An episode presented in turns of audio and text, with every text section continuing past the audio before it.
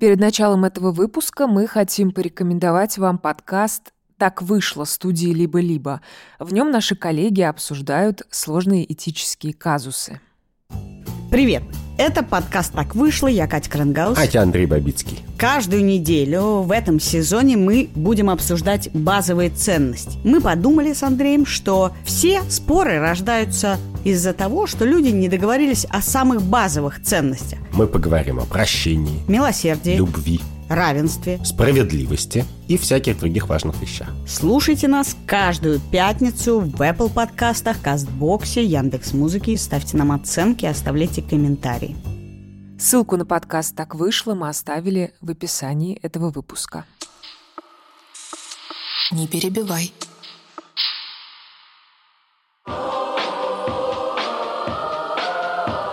Волшебный кролик рисует стихи сочиняет, на скрипке играет. Волшебный кролик рисует меломнолик, на скрипке играет.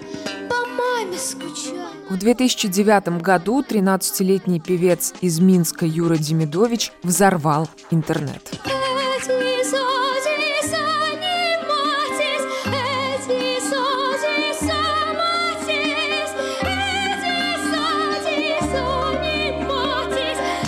Видеозапись Юриного выступления тогда залили на YouTube, где ее посмотрели больше 100 тысяч человек, а это немало для 2009 года. В песне, написанной для детского Евровидения, услышали сатанинские напевы, а Юру обвинили в том, что во время концерта он пытается призвать князя тьмы и дирижирует вовсе не оркестром, а зрителями. Говорили, что я сатана, э, и все самое ужасное, черное, это все я. Как вам такая колыбельная на ночь глядя, друзья? Волшебный кролик Юра Демидович, Беларусь. Привет, это подкаст «Не перебивай» и я, Даша Полыгаева. В четвертом сезоне мы рассказываем вам истории людей, которые когда-то оказались в центре внимания СМИ. Говорим о том, как сложились их жизни и как внимание журналистов повлияло на них. Этот сезон мы записали вместе с нашими друзьями из Aviasales, сервиса по поиску дешевых авиабилетов. Не перебивай. Уже на следующий день интернет взорвался версиями. Кто-то пустил слух, что солист из семьи сектантов. Ведь сама песенка прекрасно легла на кадры из фильма «Оман». Еще припомнили, что выступление вышло в эфир 6 числа 6 месяца на шестой день недели. Сюжет в программе «Максимум» в конце нулевых – это верный признак действительно скандальной истории. Еще больше Юрию Демидовичу досталось в интернете. По простому запросу «волшебный кролик» Google до сих пор первой ссылкой выдает видео с Юриного концерта, а второй – издевательскую статью про песню на Луркоморье, интернет-энциклопедии мемов. Юрина выступление в полуфинале белорусского отбора Евровидения разобрали по минутам – вот дети попирают ногами крест, выложенный на сцене. Вот подтанцовка ползет за Юрой, размахивая головами, а значит, символизируя адского пса Цербера. И даже фамилия Демидович не случайно и созвучна имени Дэмиан, так зовут главного героя фильма о приходе Антихриста – Оман. Я не то чтобы специалист по детским выступлениям на музыкальных конкурсах, но Юрин перформанс выглядит действительно необычно. В песне про кролика смешаны несколько стилей, звучат почему-то похожие на латынь слова, дети на подтанцовке исполняют забавный танцевальный номер, а на каких детских конкурсах он не забавный. Но больше всего внимания привлекает, конечно, сам Юра. Невысокий для своих 13, белокурый мальчик со светло-голубыми, широко распахнутыми глазами. На том же Луркоморье этот взгляд описали как непередаваемую мимику лица. И потом это был первый отбор. Случ- э, Все были в шоке, когда это услышали, увидели. Как Юра и его семья переживали этот жесткий троллинг и даже проверки в церкви, вы услышите через пару минут. В этом сезоне команда «Не перебивай» рассказывает вам о самых необычных путешествиях в своей жизни. Эту рубрику мы делаем вместе с нашими друзьями из Aviasales, сервиса по поиску дешевых авиабилетов.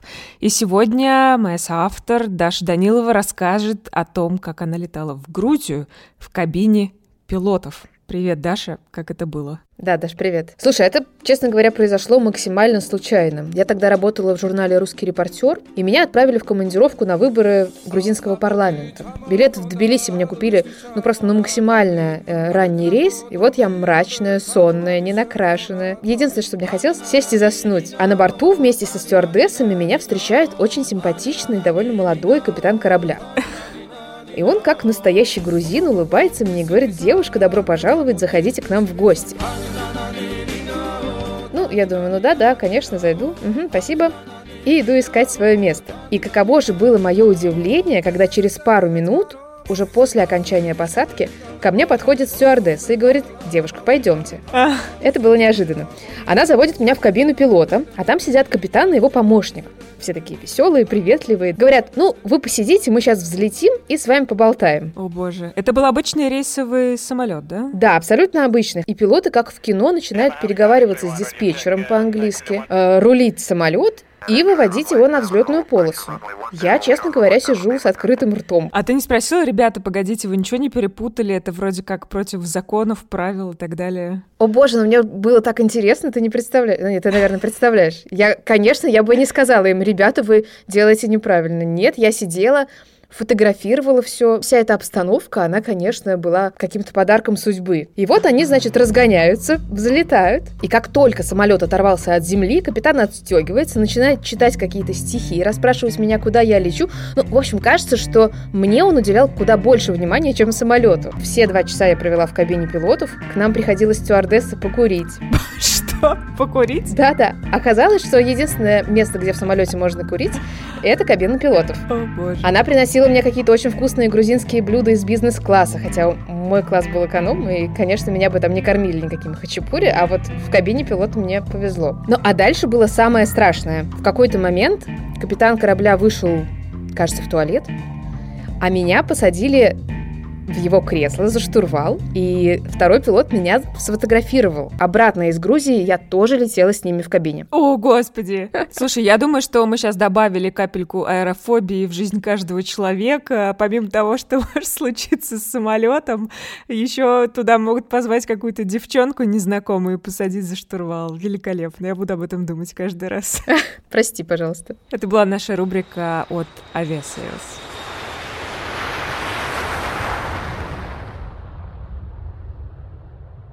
До попадания на детское Евровидение Юра Демидович уже много лет и профессионально занимался музыкой. Учился сначала в музыкальной школе, а затем в колледже при Минской консерватории. Увлекался академическим исполнением и выступал с классическим репертуаром. Несмотря на насыщенный с самого детства творческий график, Юра оставался ребенком, и он даже и не думал о большой карьере на сцене. Я вот с колледжа прихожу домой, я не... а мне еще надо прийти и заниматься. У меня фортепиано, мне там надо к концертам каким-то готовиться, что-то делать, учить. А я смотрю на балкон, там ребята, там прям стадион сразу, и ребята играют в футбол с меня. Это так просто в какой-то момент прямо... Я, я даже, наверное, думал, что я не хочу вообще никогда музыкой заниматься. Я э, хотел уйти, забыть про это все и вообще ходить во дворе, играть в футбол, бегать, э, строить шалаши и вот этим всем заниматься. Евровидение в жизни Юры случилось само собой. Его преподаватель Владимир Глушаков предложил вместе написать песню и подготовить номер. Юра сначала даже не знал, для какого конкурса. И мы вместе дома собирались и пытались придумать что-то такое, что будет, с одной стороны, и детское такое, что будет отображать как бы не то, что, знаете, когда дети поют какие-то взрослые песни о любви, о расставании, о переживаниях, когда им там по 13 лет, вот, и с одной стороны, чтобы это было что-то детское, такое простое, то, что я бы мог донести, и это не смотрелось странно. А с другой стороны, что это необычное и интересное, вот.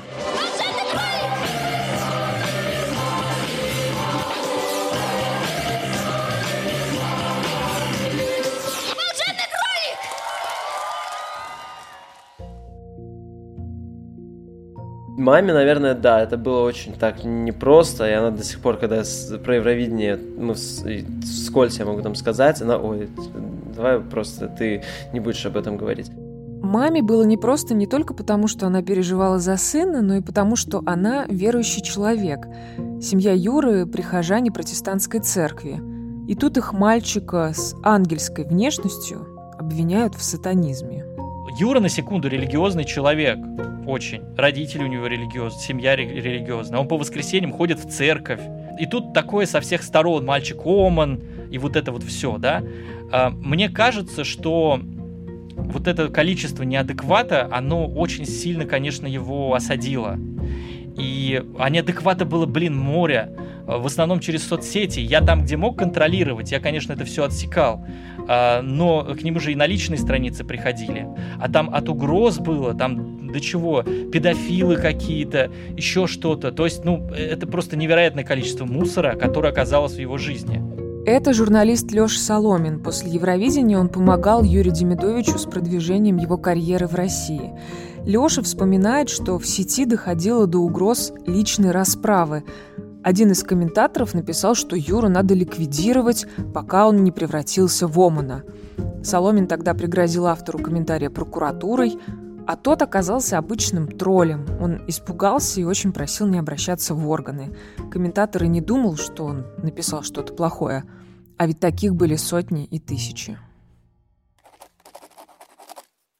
По разным данным, фраза «этис атис аниматис, этис атис аматис» переводится с латинского как «этот страх имеет душу», «этот страх вы любите», либо как «бледный ужас оживает, бледный ужас жаждет вас». Последнее, по утверждениям некоторых источников сети интернет, является древней формулировкой вызова сатаны – в оккультных церемониях существует ритуал рисования мелом магического круга. В песне Юрия Демидовича есть слова «Волшебный кролик рисует мелом нолик». При этом волшебный кролик при обратном прослушивании звучит как «юный грешник». Ну вот, например, это заявление написал некий неравнодушный гражданин Николай Горбачев. В итоге содержание песни про волшебного кролика на полном серьезе проверяла белорусская православная церковь в церкви тоже стали возмущаться, почему ребенок поет такую песню, это не совсем, а, наверное, духовная музыка и так далее. И знаете, а, вот родителям, маме, наверное, и педагогу приходилось очень много защищать э, эту точку зрения, позицию, что нет, это детская песня, эти слова ничего не значат, да и никакая-то не латынь, уже же сколько экспертиз про проводили, там, я не знаю, в семинарию отправляли эти, этот текст православную, но нет, никто не нашел в латинского текста призыва к, не знаю, к темным силам и так далее. Сейчас Юра вспоминает, что реагировал тогда на все претензии, даже на троллинг в интернете, спокойно и с юмором. А мне тогда было это интересно, весело, смешно. То есть какая-то была вот этот негатив, который был, я его вообще не воспринимал. То есть от меня это отскакивало абсолютно. В конце концов, белорусская церковь благословила Юру на выступление на Евровидении. На конкурсе он занял девятое место. Как вам такая колыбельная на ночь глядя, друзья? Волшебный кролик Юра Демидович, Беларусь. Уже после Евровидения, несмотря на скандал, а может и благодаря ему, Юру буквально завалили предложениями о концертах. Вообще, когда это все случилось, я познакомился, наверное, ну, с белорусскими э, деятелями искусства и культуры, наверное, со всеми да и с российскими очень многими музыкантами, с тем же Филиппом Киркоровым, с Аллой Борисовной и так далее. А, у меня очень много было концертов за границей. Я увидел очень много стран, я практически всю Европу объездил, я много пел сольных концертов в Италии. Слушай, а я прочитала забавный факт, что тебе там, по-моему, в разгаре всей этой истории предлагали даже на разогреве Продиджи, да, выступать э, с этой песней. Да, конечно. И это было тоже интересно. это была очень интересная история. Продиджи приезжали тогда в Минск, большой концерт на стадионе делали нашем. И мне, конечно же, предложили выступать и на разогреве, и, по-моему, даже в э, какие-то следующие концерты, там, в туре что-то но это был сам, это была кульминация вот всего вот этого э, евровизионского, я не, я не знаю, как это даже назвать, вот этой вот шумихи, и э, с, с точки зрения и э, церкви, и с точки зрения вообще вот давления извне, потому что все говорили, особенно, понимаете, не мне же это все говорили, а моим родителям, маме, там, куда вы ребенка отдаете, вы что, вы ему всю жизнь испортите, вы ему там детство сломаете, это вообще ребенок не должен, э, ну вот, вот это вот все начиналось. Ну, просто ради... это, опять же, было родительское, скорее, решение, решение родителей отменить это выступление и не соглашаться. Хотя, хотя, для меня тогда это э, и в минус один концерт, слава богу, пойду поиграю в футбол. А, сейчас, я понимаю, это было бы, наверное, даже интересно. А наверняка к тебе приходили со вся... всякие продюсеры со всякими интересными поп-предложениями и поп-проектами. Было такое? Конечно, такое было. Было особенно после, после кролика, сколько, сколько всего было. Я самый первый помню, это когда я его увидел. А, это было совершенно случайно. Это, была, э, это был, был его концерт в клубе, в клубе «Икра» в Москве. То есть после его такого шумного успеха повсюду, по всем интернет-сетям – и меня туда позвала наша коллега вообще, э, чисто по приколу, вот посмотреть э, на э, такого белорусского мемчика. И как, как на прикол я тогда на этот концерт пошел. На концерте был такой маленький щуплый белобрысый мальчик, который пел при этом таким значит, невероятным голосом. И я тогда смотрел на публику, а это были в основном такие 20-летние тусеры, Э, как раз-таки поколение соцсетей, которые тоже пришли на него как на прикол. Но при этом они так э, хорошо его воспринимали со всеми его Карузо, и они так э, реагировали хорошо. То есть, э, конечно, на кролики там угорали все, но э, при этом очень хорошо восприняли, мне кажется, и вот эту другую его часть, другую его ипостась. И это было, конечно, это был удивительный такой experience.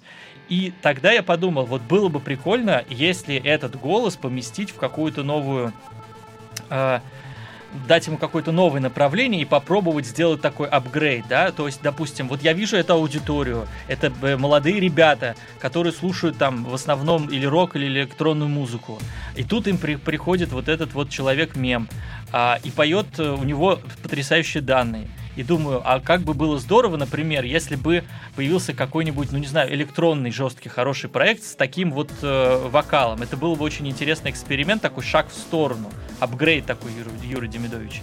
И я на полном серьезе тогда думал, а что если сделать с ним э, там несколько драм н бейс, например, э, композиций вот с этим голосом. Это Леша Соломин, который помогал Юре с продвижением в России – После концерта в модном когда-то клубе «Икра» Соломин познакомился с Юриным продюсером и предложил идею нового музыкального образа для юного исполнителя.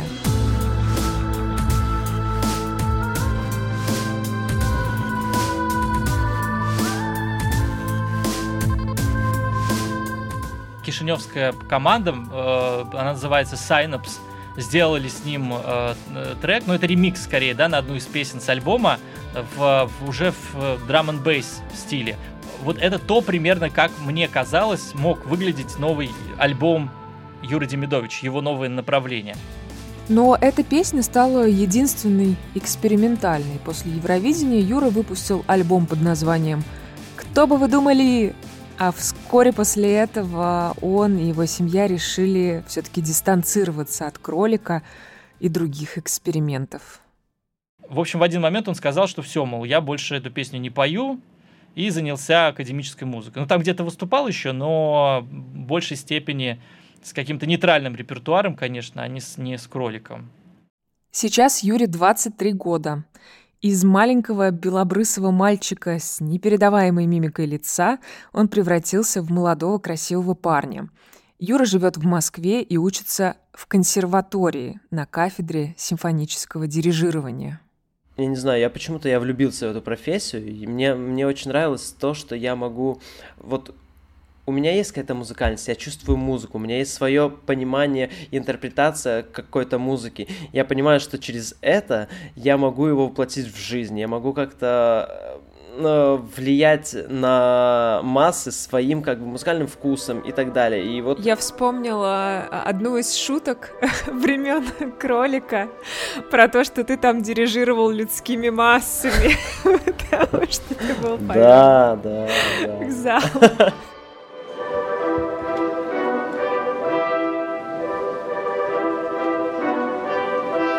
Я безумно я рад тому, что у него получается. Я говорю, мне, я ему по-хорошему прямо завидую, потому что это, э, ну, это как, я не знаю, можно так сказать, человек становится маэстро постепенно, понимаешь? И это удивительно наблюдать за этим. И вообще говорить. А ты знаешь, у меня в, в приятелях есть э, дирижер симфонического оркестра. У него, кстати, концерт в воскресенье. Правда, и карьеру певца Юра не оставляет.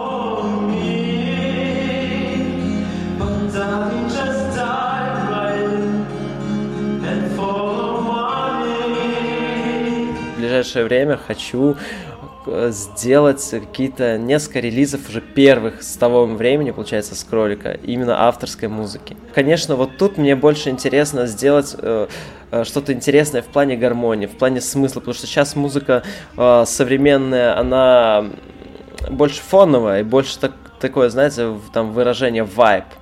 Не, не главное, что, что она несет, просто главное вот вайб. Но мне, как профессиональному все-таки музыканту, и музыканту, который имеет вот такой как бы багаж и опыт, э, э, и в плане академической музыки, в плане знания структуры, ан- формы и гармонии вообще всей музыки, с таким образованием мне хочется все-таки привнести что-то интересное. Несмотря на успешную академическую карьеру и целую новую жизнь, которую Юра построил в Москве, волшебный кролик, похоже, останется с ним навсегда. Короче, мне кажется, я нашел, откуда сэмпл Иордан. я нашел его М. в очень неожиданном месте. Вот, послушай. Сейчас. Да, я его помню. А, каково было мое удивление? да ладно! Волшебный кролик. Помнишь такой мем? Конечно, это же белорусский парень.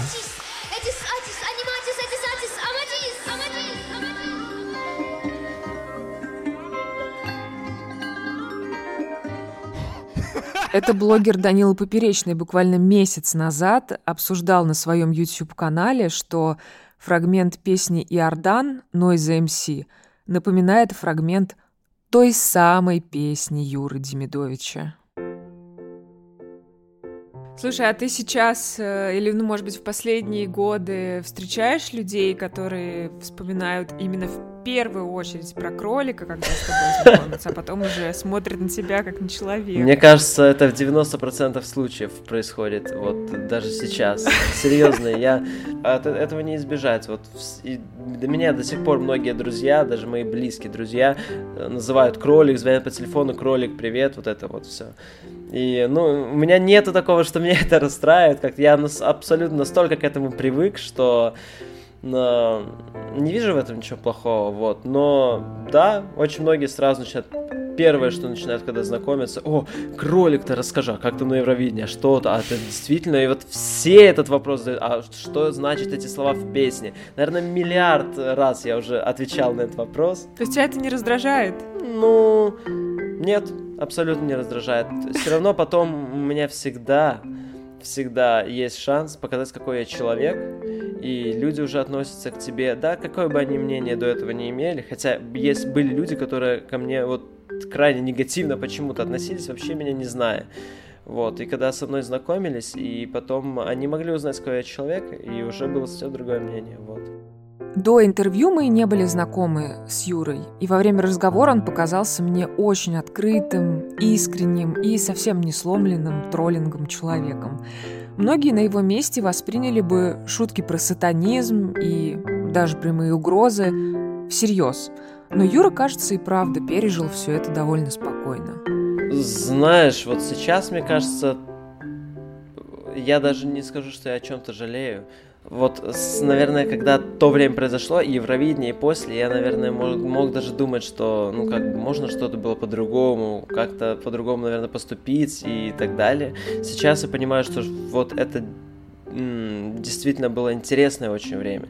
И я не скажу, что вот как бы это оставило какой-то большой черный след. Нет, это после этого все-таки у меня много-много-много чего было интересного.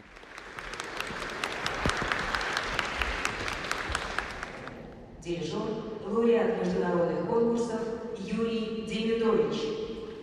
Незадолго до выхода этого эпизода, 8 ноября, Юра выступил с концертом в Большом зале консерватории. Он дирижировал оркестром.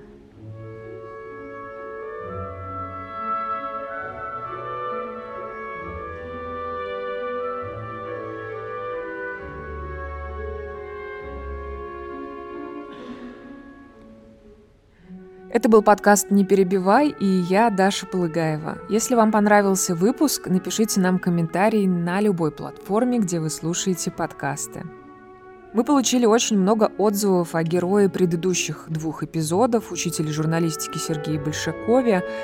В нашем инстаграме мы написали, как можно помочь Сергею, если у вас есть такое желание. А еще не забывайте про наш Patreon, там можно поддержать нас, мы про вас не забываем. Спасибо огромное всем патронам. Вы нас очень воодушевляете и поддерживаете.